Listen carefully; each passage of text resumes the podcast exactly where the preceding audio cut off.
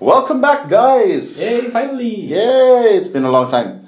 Yeah. 2 weeks, to be exact. I think so. Yeah. I think so. There's 2 weeks. So Ron here of Variable Play, and with me are my Variable Play contributors. Yes. Jose and Jay. Jay, yes, I'm back finally. Yes. Yeah.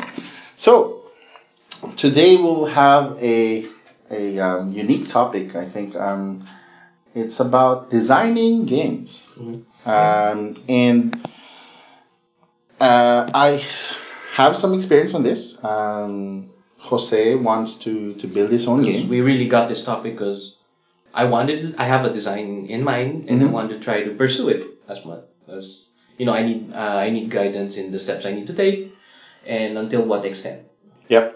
And Jay is also a designer, but on a different perspective. He's coming from role-playing games. Role-playing games, yeah. That's mostly my forte. We were just talking about other board games that were must-plays, and I have not played any of them. So, actually, I'm with you. How the game industry feels now, what's current, right. what's interesting. Which is kind of scary, because it's that sort of paradox that writers have, that, to get better at writing, you read, but you don't have time to read. So there's interesting parallels between those. Reg is finally coming back, yes. When? Next week? It could be here this week, I think. Oh, okay. Well, based on the airing, probably next week. When this airs, he's already here. Well, it'll be good to see him again. Yeah. And he has a few surprises for us. Oh, nice. He's got more abs or something. Then make him a mute. Because he's the only guy I know who went to the States and kept on posting him working out. Because the other guys I know went to the States and posted tons of food. But he's the only guy who'd come back with more abs. The other guys who went to the States kept growing. Yes. Not abs, but their faces. This is not going to get aired. Oh, yes, it will. All right, cool. Well, I guess we could start a little bit on the stuff that we've done. So, Jay, okay. Give us a background of your blog and the rest of what sort of contributed your way towards finally publishing. Okay. You've published the game, but this time around it's going to be in physical form. Yeah. Are we allowed to say that? Soon. Hopefully soon. Okay. Okay. So basically, what got me started was it was on one of the forums, I think RPG.net, which got me connected to an effort called 24-Hour RPGs. Okay. It's a 24-hour RPG challenge. You basically write, you design, you conceptualize, design, write, layout, and illustrate an RPG in 24 hours. Okay. So I put out one game from there. It's still up on the 1,000 monkeys, 1,000 typewriters. Okay. What's the name of the game? Website. It's called Crack Kung Fu Bunnies Go. Yeah, sure sounds like a 24-hour output. I wrote that when I was working for a call center, so I was hopped up on far too much caffeine at the time. I want to try that now. I have the rules. Anyway, and it was ridiculously simple in the sense that you're all playing space pirate bunny trainers with space pirate cyborg bunnies that you have fighting each other in like arenas to death. And they're all powered with crack cocaine. First, you can't power them up with carrots. And the fun part about this is if you're playing the space pirate trainer, which you name, and their naming conventions. There's like color, beard. It's either a color and beard or something space object something. Meteorite beard. Yeah, it could be meteorite beard. That sounds like a decent name for that. And when you give your commands to your bunny, it has to be bunny command go. Okay. If you ever fail to use the proper syntax, your bunny hesitates and skips its turn. Or he's confused. And it wastes one crack. Okay. Needless to say, it was not something that I could technically publish. But I stood it up in the internet anyway. People liked it. So. It's easily. We change crack to carrots or something. Maybe caffeine or something. Maybe. We'll figure something out. We can probably tweak it. It's out on the internet somewhere. Look for my name. I'm terribly, terribly ashamed. But anyway, so that got me started and addicted to building games. Okay. The fact that I knew that apparently it was possible with enough Red Bull to come up with a game. Red Bull, we drink your stuff. We love it. I drink it whenever I'm depressed. We're doing product placement right now. These days, yes. We'll do whatever it takes these days. So, and then after that, that's when I started taking the idea of building games more seriously. Mm-hmm. That's when I started joining all these game design forums, trying to figure out how you make an RPG game that isn't what the RPG group the RPG community calls the D&D Heartbreaker, which is, you have 6 stats of strength, wisdom, something, and you play an elf or a dwarf, like D&D by any other name, essentially. It's still prevalent. There are still people which make that, and I don't hate them for it. I'm not throwing shade at anyone, but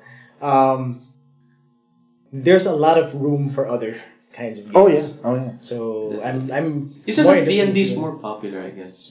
It is. It's accessible. D&D is and we can get to that later, but it's very, very accessible, and I feel that's really one of its main strengths. Yep. But yeah. Anyway, moving forward, you guys played Badass. That was the result of another bad binge of sugar and lack of sleep and Red Bull.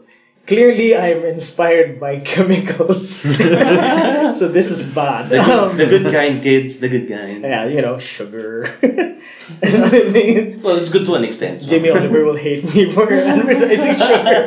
That's why. Anyway, he should come over and give us an energy drink. Ice cream is good for you, kids. Anyways, Badass. And then I have a couple of other projects still in the works. I have, what are the ones that Son of Badass? Well, Son of Badass is the improved version of Badass with the missing contacts roots. So it's actually more of a patch than anything else. It took me years to realize, oh my god, I forgot the rules for contact. And I only found out when somebody commented and asked for it. I think you left out the rule for contact. Oh crap. Alright, I have to put that back in. Here's a free copy. Congratulations for calling that out and giving me an excuse to rewrite the game.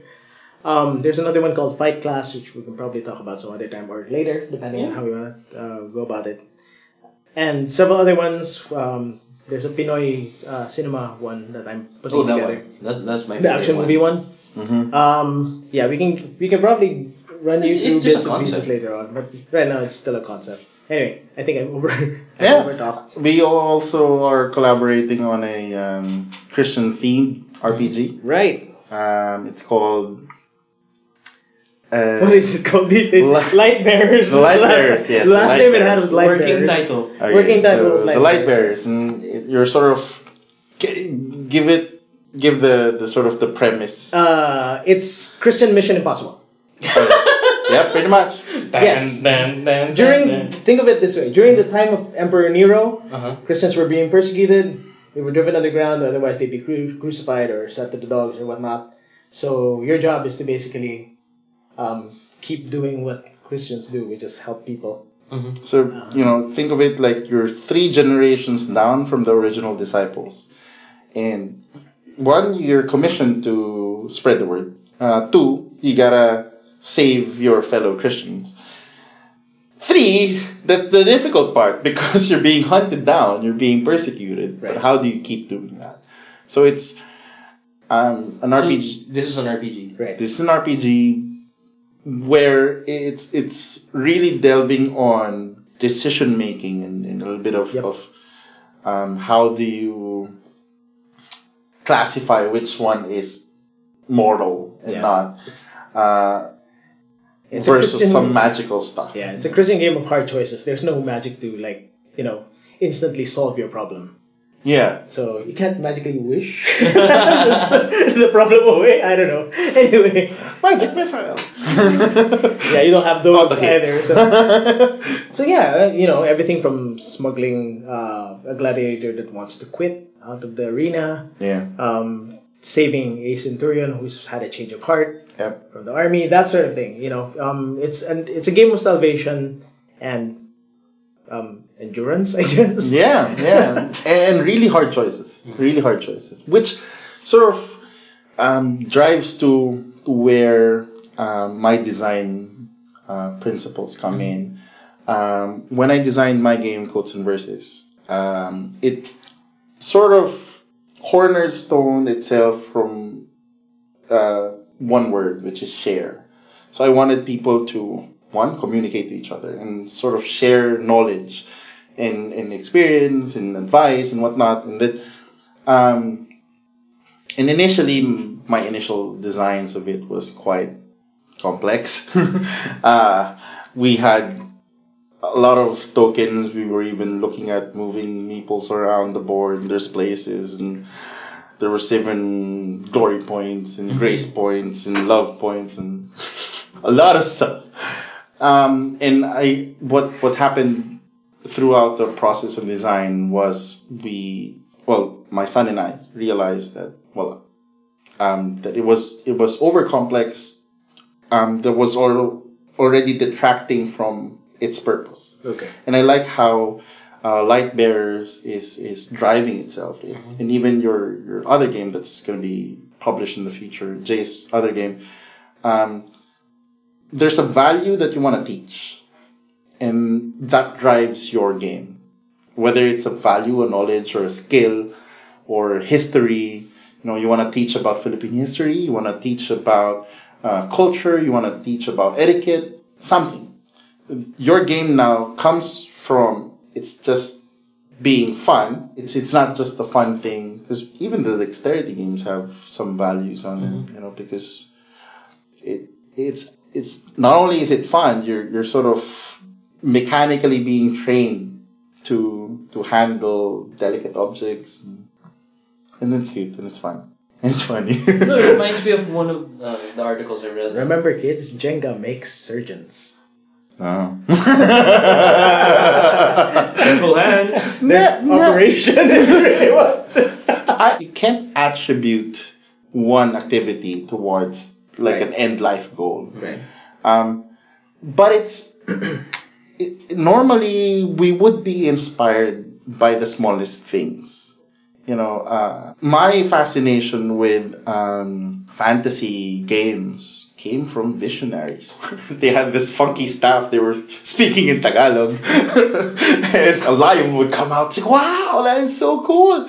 And, you know, because I didn't get He-Man or She-Ra. It didn't make sense for me, but Visionaries was cool.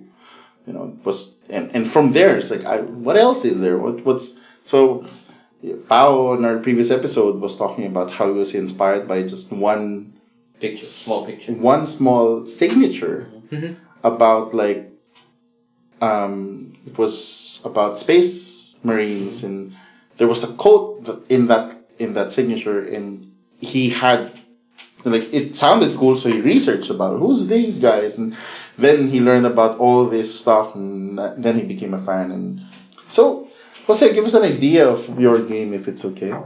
Yeah, it's about so the whole concept is.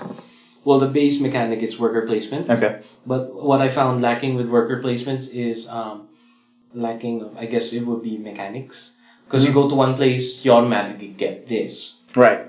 So what I had in mind is, what if you had you add the die roll to it? So, well, the basic concept is that you are thugs trying to get out of your thug life by buying yourself out of hardship. So you go to, let's say, the locations are underground, so it's underground boxing, it's going on a crime spree. Oh, cool. So let's say, I'm loving the theme already. Yeah. So let's say you go to underground boxing. Now what happens in underground boxing, you roll a d6.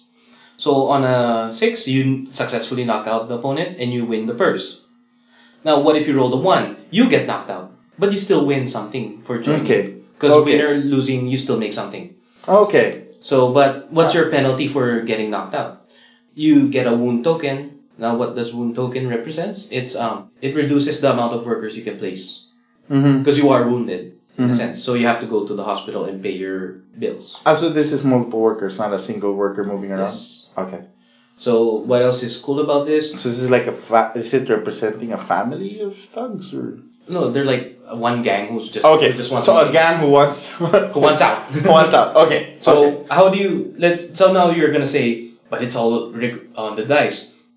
Now, if you want to focus on, let's say, as I said, the underground fighting, you would train in a gym.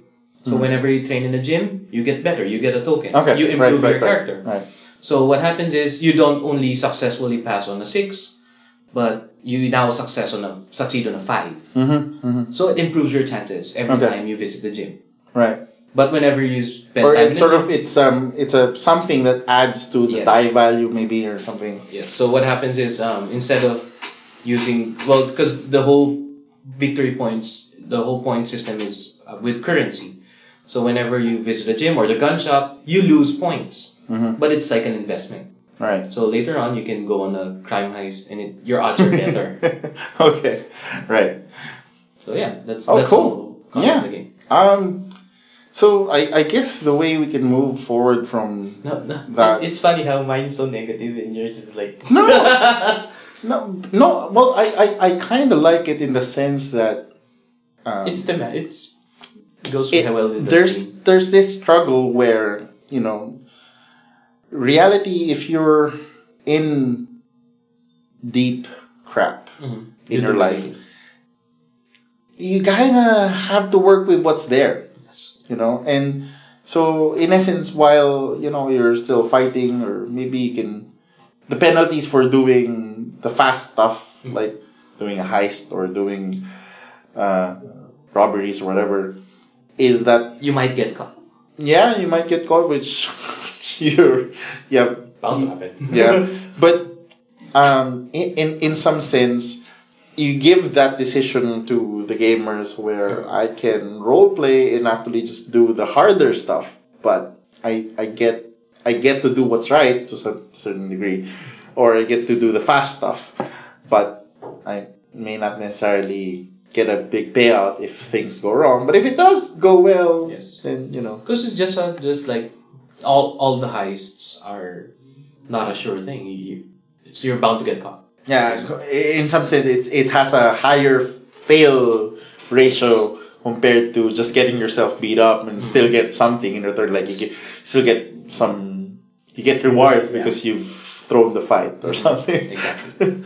So, or you just get paid because you just participated. Right. You get part of the purse. Yeah. Right. Mm-hmm. Right. I like how you extended the variation of a single place. Mm-hmm.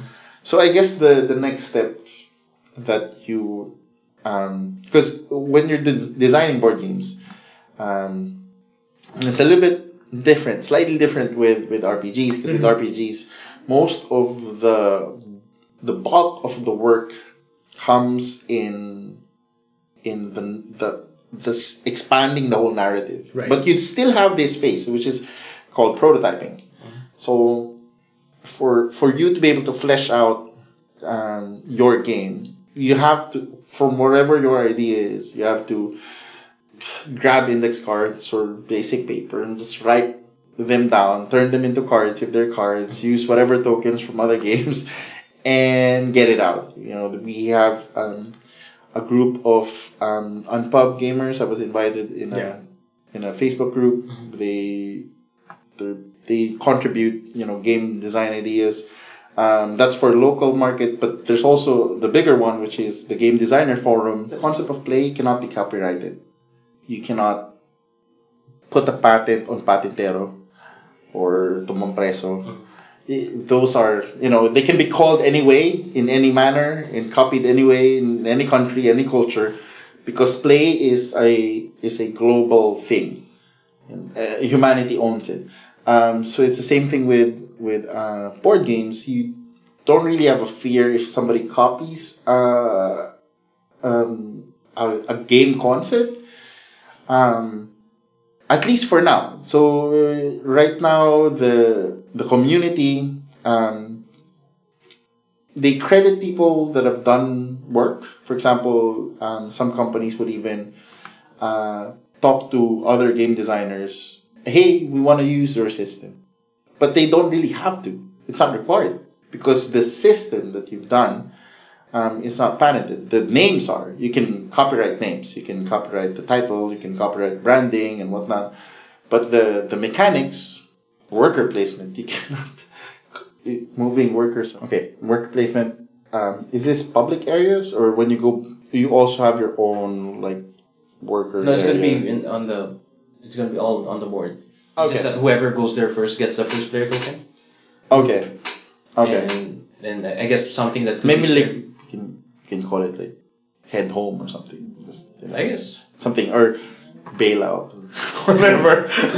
I'm thinking about that one player could, if he gets caught, he places half of his workers in jail. Then someone could bail him out or break him out. Oh yeah, that's cool. It's gonna that's be a fun cool. mechanic because if you break him out, you have the chance of joining him. Okay, all right. So what really is halting me or stopping me from making the prototype is that I think I lack the more rooms to make it more interesting. Okay. Mm-hmm. Okay. Well, I think you shouldn't deter yourself with that. The simplest form of your game is actually the more elegant and better one. The difficulty I think that you face right now is because of its grandeur. That it's also more difficult to prototype. There's more components, there's more mechanics that are being involved. So I guess you start out with, so you draw up a board and you have the basic workers and then you come up with, see how it plays with the basic level. And then you add the other complexities that you want to add in. Like, okay, because ideally you'd be able to work with your game per layer, and then it should work. Mm-hmm. So that way you don't have like a piece of the puzzle that's sort of just squeezed in. Mm-hmm. You know, of course they will eventually interlock, and that's a good thing. When you're designing your RPGs, how do you move and expand your sort of rule set? I mean, you have a basic idea. So this is storyline, but I know you have this. You told me about your principle of doing rules and mechanics thematically, not just, oh, here's a challenge, roll a die. Right. Okay, I guess that was actually something I wanted to ask with regards to the game. I understand, I guess it's a little telling that when we asked you to tell us about your game, the first thing you say is, it's worker placement. Mm. And then... you address the problem that it's worker placement, but I fix a problem about worker placement because I use dice. Mm-hmm. And then later it's, oh yeah, it's about gangsters. Mm-hmm. So in terms of checking your list of priorities, the one that's on top of your head now is the mechanics.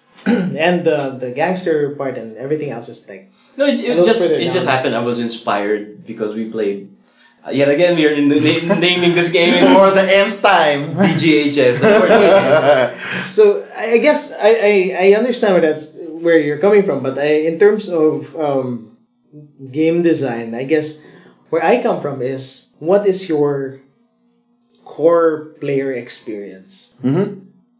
So ultimately, when a group of players sits down to play your game, from what I've been able to glean from what you're talking about, they're all playing gangsters which are hoping to be able to raise a sum of money so that they can bail out of the gang. Mm-hmm.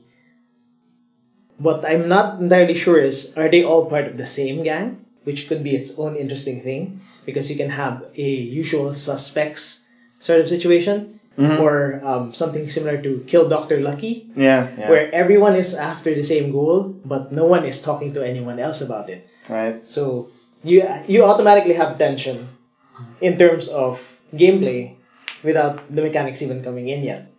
Right. Because suddenly you have opposed goals. So suddenly it's now a competitive game. Yeah. So that was one thing that when you were talking about your game, I didn't get a sense of. Because from the way that you were talking about it, it felt like everybody's racing for it, but no one's actually competing. Well, it's competing because you're racing to the position. Like, not everyone could go into the fight club. Not everyone could go in. Oh, well, mechanically, again, yes. I know what Jay is pointing out. Jose's idea sort of mechanically you're sort of racing to the best position. Right. What Jay is asking for is more of conflict between the players. You're racing against goals, and in essence, this is where it goes back to my original question: what is the one word that will describe your game? Like in my mind, it was share. In Jay's idea, what is the core player experience? How would you describe the main experience or the main purpose of your game? And from there, I think that's you can streamline which mechanics work to that better rather than just starting with the mechanics alone. Because I guess we already have a big database of mechanics that we can work with. After the question, maybe on the top of your head, what is sort of the experience that you want to get players into? I guess that, you know, pare mahugot to ah. No, go lang. Even though your life's like really down there, there's a way to make it up. Okay. Yeah. That's a lot more positive than what I was thinking. You're right. When he first explained it, I sort of saw that, but and when you have that as your sort of guiding verse or guiding principle, where you say, okay, the purpose of this game is to portray that however down you are in life, there's some way out, right, eventually. If you have that, and then now you look at your mechanics again, it's kind of clearer on which ones work and which ones are just added. Right. Because if you hadn't told me that, I would have looked at the mechanics and seen it in an entirely different light. Because I will admit that I'm an entirely pessimistic individual. No, I'm serious. People are very aware of the fact that I'm surprisingly negative. But from that set of mechanics, the first thing that comes to mind is crab mentality, the game. Mm-hmm. Because my redemption comes at the price of everyone else. Oh. That's why we're competing. Mm-hmm. Only one of us gets out of here. Right. That could go in the story, like as well. No, that's the thing. Yeah. Now, you can have both and have them conflict because it could be something like the tragedy of it is that no one is actually stopping anyone else, but everyone is stopping everyone else because of their own demons, their own perception that only one can get out. Right. Yeah. Which is really the situation in a lot of things. Oh, yes. Oh, yes. So, you know, there's a surprising amount of depth in that. And I guess it just shows that, you know, from your perspective, you were looking at getting out from terms of it. But from how you were describing it, it's like, okay, he goes into... So you go through all of these underground activities, which are, in effect, illegal. So you can raise enough money to go straight. Mm-hmm. Essentially. And in other words, to earn your freedom. Right. Yeah. By committing more crimes. Exactly. So so there's from a negative perspective. So it's nice to see this because, you know, if once you talk about it, you get to see how people perceive. Yes. How things are. So and then you can even really do this in a local theme. On the Job was a film 2013 and it was about... So it was sort of showcasing the corruption in our prisons where they would have hired gunmen coming from them. They would smuggle them out, do the deed, and then just put them back in. So you can no longer... There's no trace for these guys because these guys are off the grid already. Right. So, and how can you run after somebody who's already in prison? Exactly. But apparently they're not, and that's eventually led to things being discovered that some prisons have full-on sound studios and MTVs. They're even able to publish YouTube content while in prison. Right. So I guess I mean in terms of I guess that's why I wanted to go back to core players from the player side. It's like okay, so once we've established that. So, if your idea is redemption, eventually, I can pay my way out of where I am. Tension comes from my inability to do so. Is that established by a countdown of some sort? Is there a deadline? What are you up against? Or is it just everyone else? Well, that's where I'm having problems, because I can make it where they're against each other in terms that, you know, only one person gets out. Or, I guess it's just a race. There could be a deadline where no one wins, or... Yeah, I'm not... Well, until someone wins, I guess. Mm-hmm. That's where I have to think about it more. Yeah, well, again, it goes back to your purpose of the game. Core experience is a big factor. Next thing that you have to focus on is testing your prototype. Mm-hmm. So, again, this will be a process of you trimming the fat out. Have a complex design. You start prototyping and like doing really cool invested designs, graphics. You commission art. And then finally, when you have it printed all out and it actually doesn't work, you might be too biased to see that. So you gotta start smaller and see it work. There's an app, tabletop simulator in Steam, where you can actually start prototyping the game. But again, still, the feel of the tactile feel of a card. I think I'll just go with index cards and markers, I guess. Yeah, or hey. Plethora of magic cards. We just put always do this. We just put paper in them, and use that. At least just to try out the mechanic. To try out the mechanic. Even the workers, you don't have to really like get cubes. Although it's you know, I myself, in that stock market game that I'm building, I actually realized the nuisance of the components of the stock market chips. Okay. Wait, I want to go on the topic for... I could make this Star Wars. You're in the hot cartel and you're trying to get out, see? That's money right there. Anyway.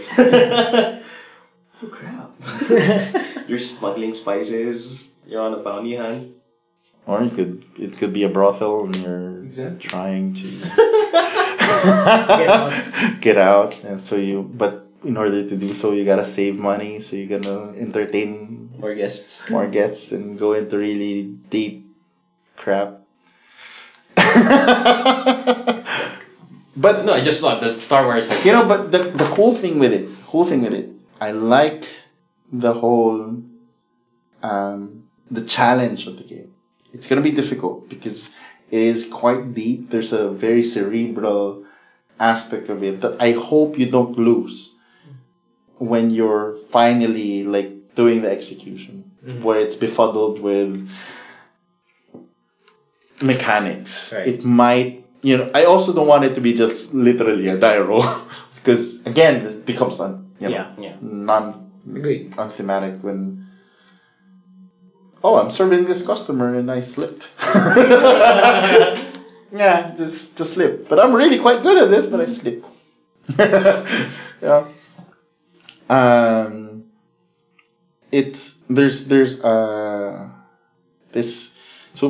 Currently there's this movie Inside Out, which really, it's not scientific how the whole concept of emotions and in our brain actually works, but it's nice how they can describe complex emotions, that it's not as simple as joy and sadness. And there's a game. Before this was even published, this movie was published, there's a game, print-and-play game called And Then We Held Hands. And in that game, you're a couple trying to resolve 3 levels of issues. Mm-hmm. You're sort of, as a couple, the you know, nuisance portion where it's just small problems. And then as you go deeper, these are the more... Things escalate, essentially. The older baggage that you've been carrying, and eventually to the core problems that you've rooted in since childhood. But it's just icons. Mm. It's just colors, green for joy, I think, or yellow. I forgot, but red for anger. So I don't know. In that game, black was anger.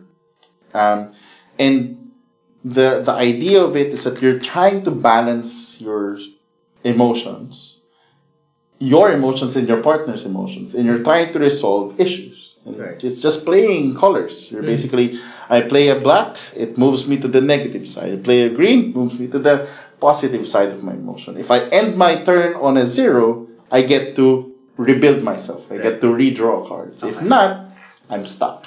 Okay. But my challenge color, now my partner needs to resolve it. The challenge here is that you can't talk. Ah.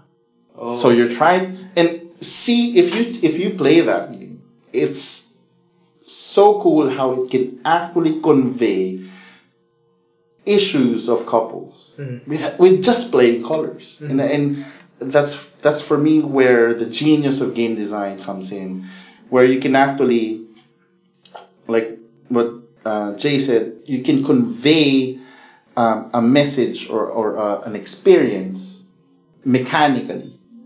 It's not just roll a die and here's the challenge and this is what happens and ta-da. But here where you can somehow, and it's not complex. It's really quite simple, and if you can do that and it's still accessible for players, and I think it can really serve its purpose. So the next thing after you finally have something, it's good, now you gotta invest on that final prototype. You know, the printing that the main prototype, the one that you will present to game publishers.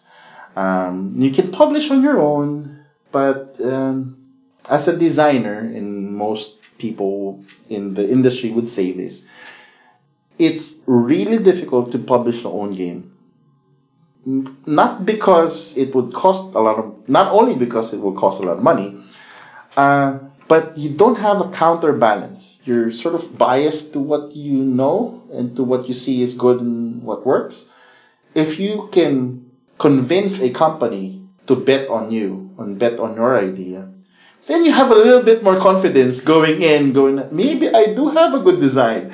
Maybe I do have a good name. Because... you gotta come into this industry in a very humble sense. Because one, you won't get rich using doing this. I don't think so. As a publisher, yeah, you could possibly, but actually as a distributor, you would. You do better. You know, but if you have the whole supply chain, then sure, you know, companies like Asmodee, Fantasy Fly. No, because it's companies who take in designs would be millionaire now. Yeah. Yeah. Indie board games busier. Yeah. Like they don't really design the games, they just buy them then. Right. Yep. So you see the economics, the economy in that aspect, they see a good design, they have a good brand team that can execute and really polish up the game. And their business is really products. It's selling and retail. Yeah, you know, we're gonna become rich with this. Only the stupid exploding kittens did that. And that wasn't even because of the game design. It was because they're cats. No, it was because of the blog that happened before that. And that was already a gold mine in the first place. Oh, because people were following the blog. Yes. It was already a very good webcomic. The oatmeal. Yeah. And they just capitalized on the existing IP. Right. So, with games, this is a closed environment. You know, you can play it, be put back on the shelf, and it stops. You know, so yeah, I like the idea that Jay mentioned about sort of how about partnering with other content creators, because I guess in the community, and this is what I'm trying to do with Variable Play, is sort of to create a network of collaborators, you know, because it's not just one thing. It's not just board games, it's not just tabletop miniatures, it's not just war games, it's not just RPGs. This whole geekdom of tabletop gaming is a phenomenon that the rest of the world should see and understand, because it's cool and we love it. And it may not necessarily be something that's good for them, but you know, to us, it does a lot of good stuff. It, you know, creates bonds for our families. And again, I think that's where, if you can anchor yourself with the purpose of why you're designing games, you're pretty much good to go. Next part is publishing. So, here in the Philippines, we don't have a lot of publishers still. We do have, so my publisher is one of them. We have, that's Ludus Distributors. Of course, the classic is Mabuhay. And, but I think that's pretty much it.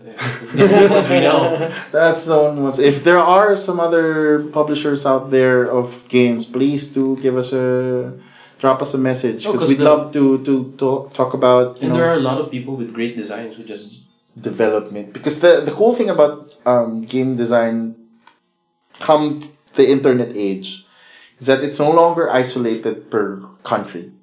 Back in the day, you have US who does game design, you have Europe who does game design, and they don't ever meet. So eventually, the stuff that came out really had this very unique feel. So you have the Ameri Thrash and the Euro style games, mostly from Germany. But they have a very unique feel. And I guess even in role-playing games, you would see that divide in story-based, sort of more really interactive storytelling. Right. Where you in RPGs, you have the divide between the more traditional, very heavy mechanics stuff. Although now they're drifting a little bit towards the lighter end of the spectrum. Like, for example, Dungeons & Dragons started off as a tiny 98-page booklet-ish set of rules that got expanded to an advanced version. By the time it hit the third edition, it was pretty hefty with multiple rules for feats and whatnot. And then now, on the fifth edition, it shrank back to just the basics and a lot of streamlining. So, you're right. There's a constant evolution of design preference. Yes. That happens across any hobby games, apparently. You're right. There's like Age of Sigmar. Yes. Which, the now very popular Age of Sigmar, which is a set of a lot of discussion. In whichever way you would say it's popular. Yes, you know, it is definitely popular. It's on the list of a lot of miniatures gamers. No, we discussed this last time. Yeah, we did. Ah, good. Okay. Yeah, where... you know, there's quite a few who are not happy with the changes, but there are also a lot who sees the value in what it's trying to do for the hobby in general. Yeah. So I think it should be a hallmark, I guess, when people are already having edition wars over something you made, then you truly have made it. Oh yeah, that's true. You know, once people start arguing the merits of your new design versus your old design, that means you got followers right there. Yeah, I agree. Like I recently demoed my game to a group of Christian gamers. Mm-hmm. Hey, Level Up Game Night. Sorry, that's the other group. Level Up Game Night. Sorry, we tapped the wrong people there for a second. No, we're not talking about Ragnarok. Yeah, and free publicity. One of the comments that I got was, Ron, why was there a why did you differentiate between quotes and verses? Why did you have two different cards and not just one? Why don't you just combine them and people can just use what? Since part of the mechanics that when you play a card you get to refill it after your turn. And I had two reasons, actually. First one is sort of to give people a distinction between the ratios of it. So I still wanted to have more verses in the game, mainly because it's easier to quote verses rather than quote quotes. Because in the fair use policy, and this is a little bit of what you need to research, all the legal stuff that you won't notice... In doing game design, you eventually will realize, I kind of need to study up on that. So what is the fair use policy? So when quoting people, they kinda, it's easier to quote dead people than people who are alive. And if they're alive, you can only quote a certain portion of their literary work. And if you do, it has to be in such a way that it's not that you're using them to popularize your game. Oh, okay. Yeah. Or your piece or your literary piece or whatever. You can't be like, because Bo Sanchez said that this and then, well, you can't do that. Right. So in my box, in the game design, it never really said Bo Sanchez, even if he's inside. I actually ended up using some wrong references at the back, and people kept complaining about it. But anyway, so... There's always that, right? There's always that. Oh, yeah, yeah. That's okay. I published the game missing an entire chunk of the rules. Yeah. And it's... Good thing someone read it. Hey, someone noticed after 2 years. Like, dude, oh yeah. Anyway. Seriously, yeah. 2 years? Yeah, it took a while. It was a weird fun. No, everyone was having fun with the core thing. Yeah. They were wondering, like, eventually, it's like, hey, you mentioned something about contacts, but I couldn't find anything about it. And I'm like, you're right. Oh my god. It's one of those things that, you know, you designed it in your head and forgot to write it down. Yeah, exactly. Mm-hmm. So I knew exactly how it would work. It's just that it wasn't anywhere in the document.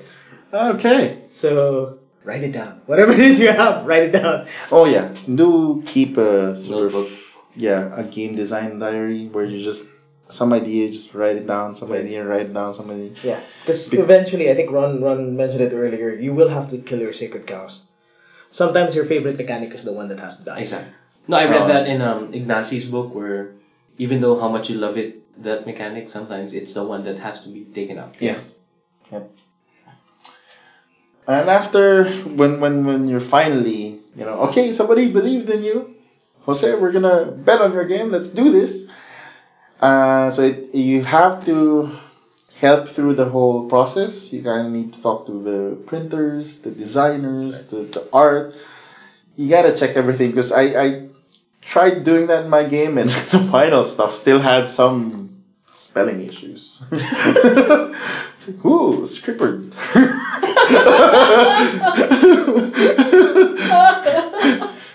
So it said, sell that box just for the hell of it. See if someone would buy it. Scrippered. No, all of them had it. Oh shit.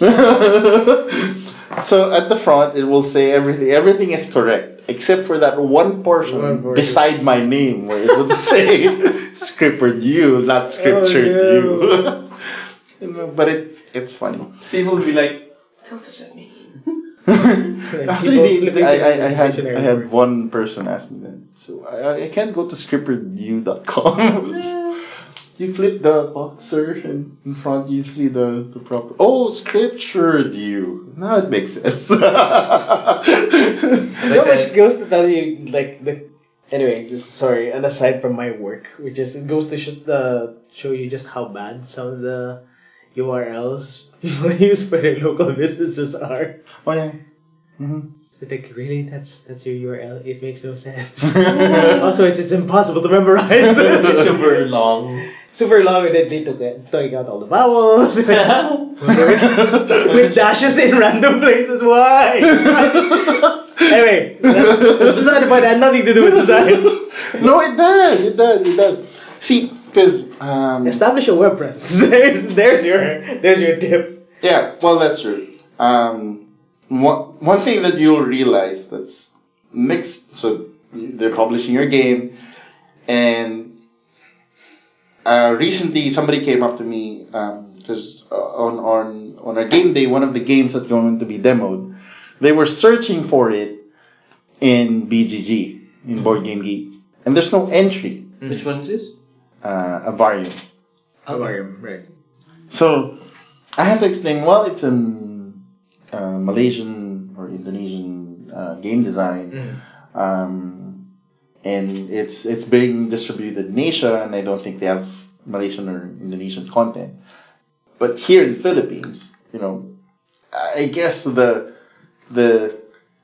one of the realizations there is that if you never went to BGG or Board Game Design Forum, one, your game probably would not work as well as it should be.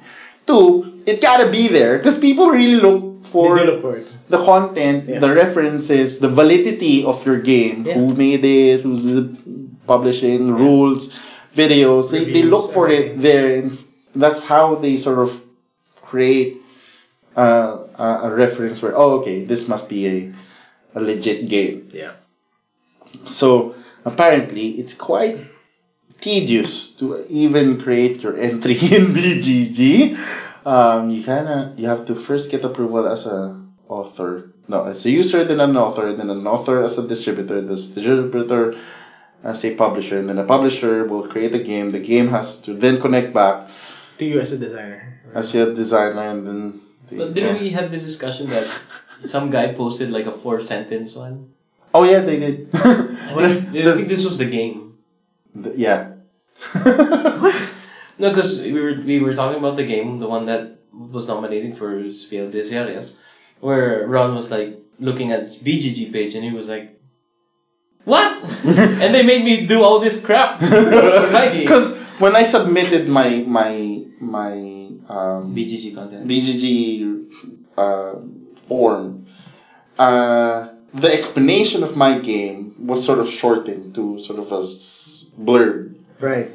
And they asked me back that it needed more content. Oh, okay. So I'm like, okay. So I had to reword, ask help from people to just expand the thing. And then it finally got approved. Okay. And then I see this game who was nominated and had 4 freaking entries. Wow. 4 lines. What? 4 words.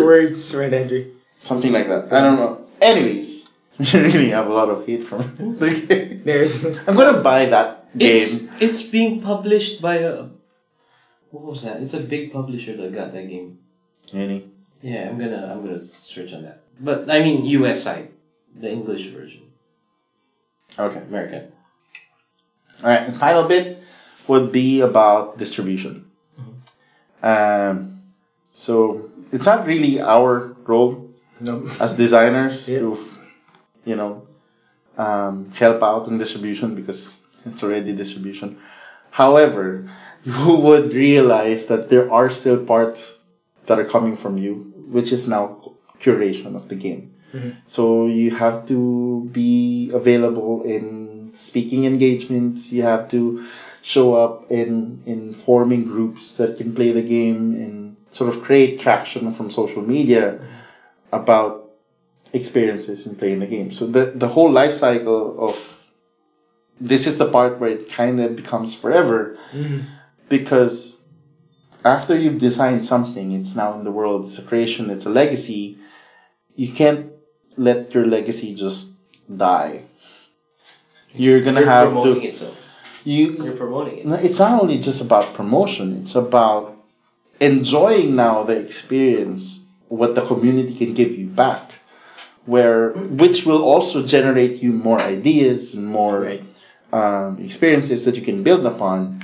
And that's, I guess, the life cycle of being a game designer. Again, it's not financial. It's really, the joy of Jay seeing us play badass and really doing some funky stuff with Stoic and the rest, and we were supposed to play the Filipino movie. It's in very early. Oh yeah, we just talked about it on Facebook. The moment we heard about it, dude, let's play it. And I started contributing. Let's play it. Let's figure. I'm gonna be FPJ, and we were really excited. Gardo Bessosa. It's not to. Gardo Bessosa always has a life. Jay's ego or something, but really I would assume that it feels nice to see people excited about your work. Yeah. And we truly are, because our experience of badass is a unique one. It's fun. I don't get that same feel if I would play D&D. And sad to say, if I play D&D now, I might actually try to, both in. So, can I do this? No, it's not in the rule. But, let me roll for it. You want to arm wrestle? I would kill to see you do that. Challenge your DM. And You know, if they know the reference, it'll be funny, but... Well, if they listen to the other... The, I don't know, episode 5, I guess? Yeah. I don't know which episode that was. Yeah, so there. We'd love to hear from other game designers, actually, if you guys want to comment on this episode. And, you know, tell us, this is your excuse. Tell us about your game. We are opening the floodgates. It's almost as bad as tell us about your character in RPG. We will not steal your idea. See, I even shared my idea. Yeah. Please don't steal that as well. Because I know. Yeah. I spent 2 hours in the crapper thinking about that. Since you're the originator, you would have your vision that wasn't conveyed in that conversation. Right. That wasn't conveyed in that post. So what comes out at the end? It's totally different. Exactly. Example of which? Pixel Lincoln and Boss Monster. It's the same dungeon building game. They were even complaining because it came out with a Kickstarter exactly at the same time. But what happened? At the very end, they said they're both dungeon building, but they were totally running different scenarios. Yeah. Pixel Lincoln was sort of Lincoln trying to be the hero moving through the dungeon, while Boss Monster was the other way around. And even how they play is totally different. And one design came out ahead than the other. And that was, for me, Boss Monster. I would agree that Boss Monster won that race. Yeah, but see? So it but still, there's still fans of Pixel Lincoln. So really, there shouldn't be... That there's no warrant for the fear of sharing your ideas in game design. Because think of it this way, you're talking from the perspective, you're talking from an enlightened perspective, because you're already coming from the I went through all this crap to get my game published, and I did it because I had altruistic reasons, and my game was not really meant for money, and I wasn't in it for the fame. I just wanted to formulate and encapsulate an experience that I find fun, give it physical form so that it could be scientifically repeatable by other people, and then it just so happened to be something that I could publish. Right. And then I released it, and that is the entire journey. Yeah. So you're coming from a very different perspective. Someone else's. I think I have what it takes to be a game designer.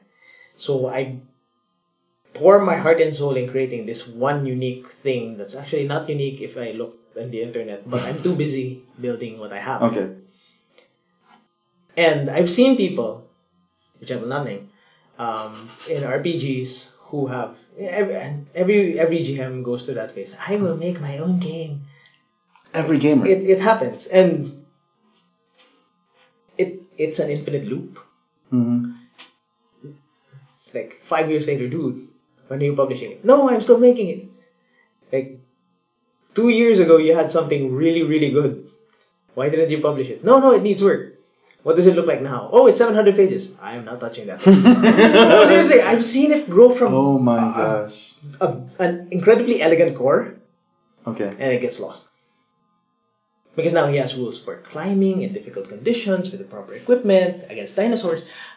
No, but seriously, that... Jay, I really love how you illustrate things. It's important to you know, after a while, they're so inward-facing. That's really how it works. Because on my end, I broke...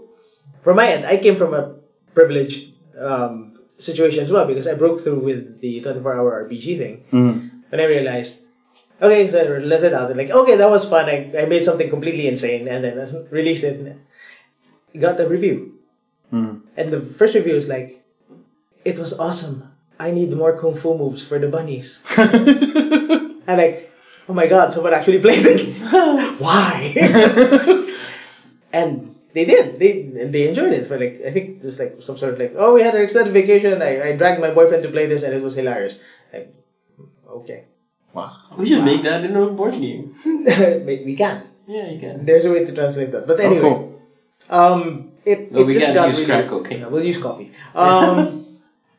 I thought about that actually. It's like expressive. Anyway, Red Bunny. We can figure it out. Let's do it. So, I'm game with that. Yeah, and stuff like that. It broke me out of the mold of, you know, not publishing. Right. Of being stuck in, oh no, this is my and I use this term all the time, unique and beautiful snowflake. Okay. I guess the reason why, because I also received that comment like, oh, dude, ang bilis naman na nakapag-publish ka na agad. Mm-hmm. I mean, but I guess my field in IT, where I'm used to seeing large, expansive, multi something projects, you know, with 100 workforce, so many interactions, so many use cases, and I am always able to see them. Okay, these are all the things that we need to do. Here's the concept. Here's the plan. Here's the execution. Let's run it. And I'm used to shipping things and just you know. The best way to test out is you test on live, which is the worst. But okay, you know, sorry. I see jokes. No. But I'm completely 100% behind the idea of multiple quick iterations of the thing of something. So if you have a core design, you have something, and it's playable. Ooh, so we're apparently using Scrum methodology in game design. Yes. Oh, wow. Technically. So guys, please research Scrum methodology. It works. It works. My sprints are like a week to build a game. And then, nice. And then from there, it's really more of, you know, to use the vernacular, puro kot-kot na lang. That's true. So yeah. Yeah, so I guess, Jose, our advice to you is just do it, you know. And we will play it. And we will play it, build it, we will play it, and then we do iterations in enhancing, and then we eventually will tell you, dude, it's ready. And then we can spin it off. We'll make an RPG for it. Or why not does it talk of like a parallel thing? But anyway, and that sort of sums it up to where... You know, my project development principles, where you gotta keep things simple. The architecture has to be sound. It has to be. Of course, it needs to be nice and pretty, but it cannot be over complex. You'll never ship it. It has to be something you can actually do. If you're going like, dude, I'm building a game. We can do miniatures. No, okay, sige, print prototype mo game. Tara, hey, 3D printer ka na. How much is the cost? It just wouldn't happen. No, it's a great idea. I was thinking about meeples. Meeples are cheap. Yeah, but even meeples, for example, you can borrow from games, but try building meeples here in the Philippines. Okay. So those are the things you kind of need to factor in. Of course, you can again have somebody else outside, but you also have to factor in the idea somebody. But so going back to my statement with. Sending your design outside, while it's good and all, the difficulty there would be you know, during Gen Con they have this game publisher speed dating, right, where all the designers will be in a line, all the publishers are there, and they have 6 minutes to pitch. Their concept, or I think all the designers are sort of in their stations where all their stuff are set up, and they have the publishers would rotate and move around each station. Dude, they're already face to face with the designer. They have the opportunity to explain, react, and see. If you're just gonna send a game. Do you see the difference in terms of chances of getting it out? Whereas if you can get feedback from someone, immediately. JDJ, for example, you know, he always would mention that some game designers are going to send it to whoever. I heard that 3-4 years ago, and this is when I might not publish. But He knows so many people in the competitive card game community. So many people know him in that, but his games are not yet published. Why? Because you're not there to present it. He has a good opportunity when he goes to Japan for the tournament, because then he can physically present the game. He can see the feedback. And again, you're still selling a product. So end of the day, the publisher needs to like you. Mm-hmm. Aside from the game, they also want to like the fact that, oh, I like your idea, and I like you, so I want to help you out. And let's do this. You know, so if you get the opportunity to present it face to face, go. But I guess, you know, keep your goals to like have a lot of them, but also look at local sort of reachable goals where you can get there and ship them out earlier, because it will be your practice, also your resume. Yeah. Let this be your crack, bunny. Yeah. There you go. Yeah. Crack. The power of the crack bunny. Yeah, I need to get some crack now. I mean Red Bull. You need Red Bull. I really want to play crack bunny. Yeah, take some crack as well. Okay. I guess I'll dig up my copy. Maybe probably polish it off and we'll see what happens. Cool. All right, guys, that was a nice 5-hour podcast. No, I'll trim it down. Thank you very much for joining us again here at Variable Play. We'd love to hear your feedback. We'd love to hear comments.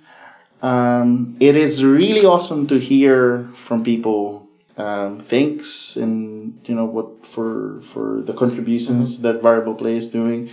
You know, we need more volunteers. We need more people to talk about stuff and talk about your experience with family, gaming with friends. And we don't care what type of tabletop gaming, you know. I don't know if there's LARP in the Philippines. Nope. I'd love to see. Oh, we can try to start that one up on the next day. Or I'd love to hear from those escape rooms. Yeah, that's practically a board game. That's pretty much a physical board game. I'd like to hear, you know, their experiences, their issues, and the fun and the joy of it. And it really, this geekdom, this hobby of ours is growing, but there's so much more that we can tap. There's so much more. 100 million people in the Philippines. We're not yet at the 1%. Yeah, so cool. Thank you very much for listening. Until next time, make your games count. I just want to make this, just to say this. This podcast was recorded on August 24, 2015. Because I said a lot about my game, so. Yeah. I just want to protect that. Dibs. All right. Bye, guys. Bye.